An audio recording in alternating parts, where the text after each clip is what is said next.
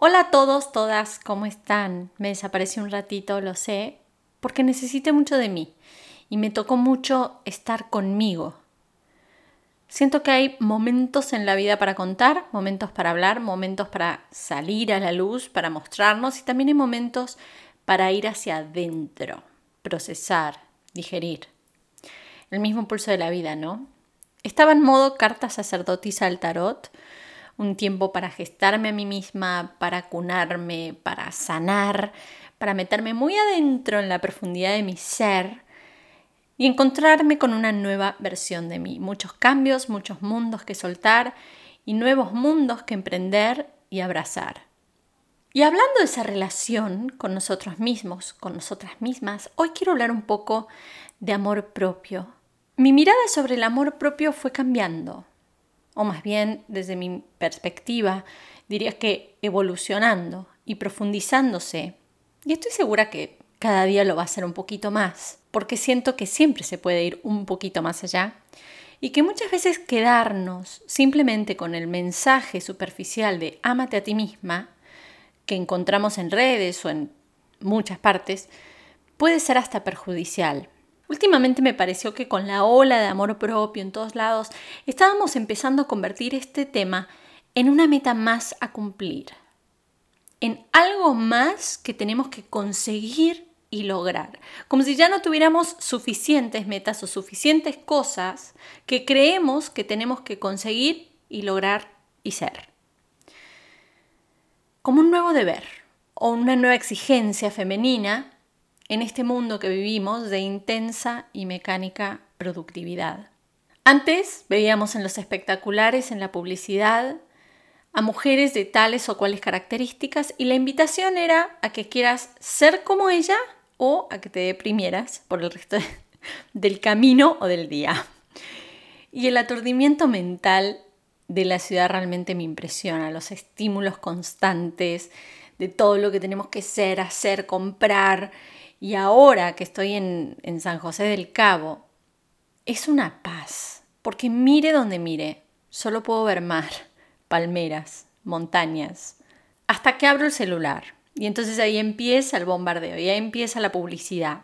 Y desde que empecé a depurar mucho el contenido que veía en redes, empecé a seguir muchas personas que hablan del amor propio, porque es un tema que realmente me, me interesa, que me gusta, y como les dije al principio, quiero profundizar.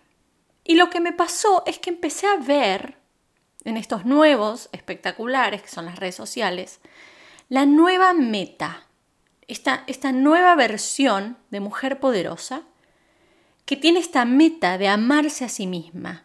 Y si bien creo que el objetivo es maravilloso, también creo que tal vez puede ser igual de ruidoso y generar mucha angustia si no lo logramos o si sentimos que no lo logramos. Todos los días me escriben mujeres diciendo que no pueden amarse a sí mismas, que simplemente no lo logran. Mujeres frustradas porque sienten que no pueden llegar a esta nueva versión de mujer despojada y superpoderosa. Y yo me pregunto, ¿debería ser realmente una meta amarnos a nosotras mismas? Cuando pienso en una meta, siento que busco llegar cierto lugar, como un fin, como un objetivo, una llegada. ¿Y qué necesitaríamos para llegar a ese lugar? ¿Cuál sería el plan de acción o los requisitos para llegar a ese objetivo? ¿Qué se necesita para poder decir un día por fin, sí, llegué, ya me amo a mí misma, y ahí se abre el cielo y aparece el ángel del amor propio y suenan las trompetas y todo el mundo te felicita. ¿Qué se necesita? Y si no fuera realmente así, si no fuera que amarnos es una meta o un destino, sino un camino, Creo que cuando damos golpes pendulares que oscilan entre mensajes extremos de cómo tiene que verse una mujer o tiene que ser una mujer, y damos el salto abrupto a simplemente decir y decir y repetirnos, ámate a ti misma, ámate a ti misma, ámate a ti misma, hay algo que se nos escapa en el camino y creo que es exactamente eso, el mismo camino. Y si la meta no fuera amarnos, sino el camino, personalmente descubrí que amarnos, amarte, es un verbo cuya acción recae únicamente en una decisión. En una decisión que tomamos cada segundo de nuestras vidas, una decisión que solo puede estar viva en el presente. Amarte a ti misma no viene porque te portaste bien, por algún logro, algún reconocimiento o meta cumplida. No es una circunstancia agraciada, no recae en el estado emocional que consideres correcto o en una imagen de ti misma idílica creada en tu mente. No hay prerequisitos para amarte, no hay condiciones, no hay letra chica. Amarte es simplemente un estado de presencia y de aceptación. Acepto lo que es, me acepto como soy. Y me gustaría hacer una diferenciación entre lo que es la aceptación y la resignación, porque la resignación se vive como una renuncia dolorosa que dice, no me gusta, pero tengo que aguantarlo. Y la aceptación es algo muy diferente, es una renuncia también, pero es una renuncia a resistirnos a la verdadera naturaleza de quienes somos. Es la renuncia a resistirte a la verdadera naturaleza de quien eres. Por eso, uno de los signos de la aceptación es la serenidad. No hay lucha, no hay guerra, hay paz y hay serenidad. Y desde la zona de paz y desde la zona de la serenidad es que viene el amor. ¿Y cómo logro aceptarme? ¿Cómo logro amarme quitándote la presión de la meta y abrazando el camino? Amarte requiere de ti un estado de presencia constante, porque cuando estás aquí ahora, amarte es casi un acto involuntario.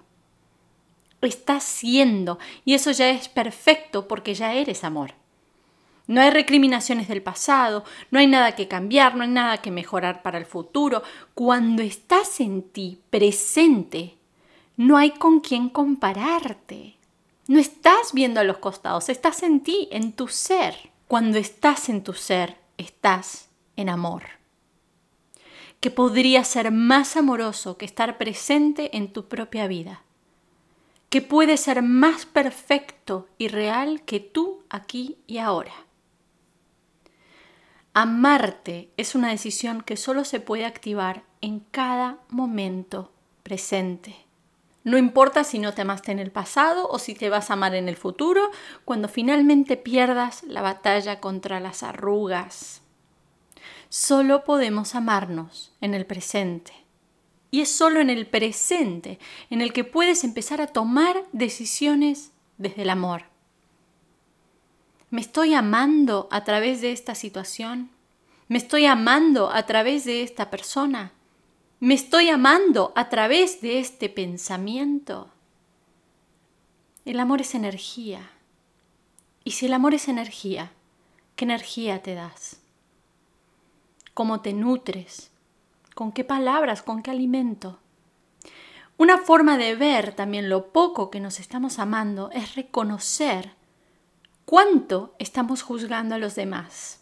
Siempre creemos que no nos amamos cuando nos juzgamos a nosotros mismos, a nosotras mismas. Pero ¿qué pasa con los demás? Nuestros juicios sobre otras personas tienen que ver con sombras, con espacios no amados, con espacios no tolerados de nosotros que vemos en los demás. Entonces, cuanto más juzgas al exterior, más necesitas ir a tu interior. Cuanto más juzgas al exterior, menos te amas. Amarme a mí misma para mí no es una meta, es un camino, una decisión que se vive cada segundo. Como amar a otros no es un estado definitivo, al menos no en este plano físico, es un estado que requiere vigilia y observación, que clama de tu cuidado y atención, presencia, presencia y más presencia. No dejarías que una relación importante en tu vida se muera, se seque o se debilite por falta de atención. ¿Por qué lo harías con la relación más importante que vas a tener en toda tu vida? Entonces no, ojalá que no llegues a amarte, sino que vivas en el amor todos los días. Que no te ames, sino que siempre te estés amando.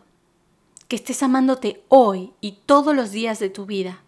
Y si estoy en el presente, siempre voy a estar permeable a la gran pregunta.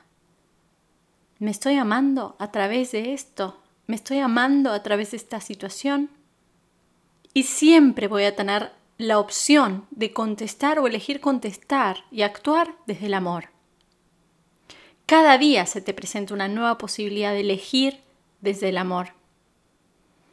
Entonces no caigas en la nueva mentira de no sentirte una mujer poderosa porque sientes que no te amas, porque vivir en amor propio no es demostrarle a todo el mundo que lo haces, porque vivir en amor propio es algo todavía más profundo y sereno.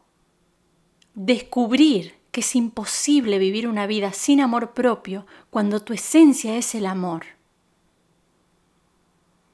Entonces la gran pregunta es hoy, aquí ahora, ¿te estás amando?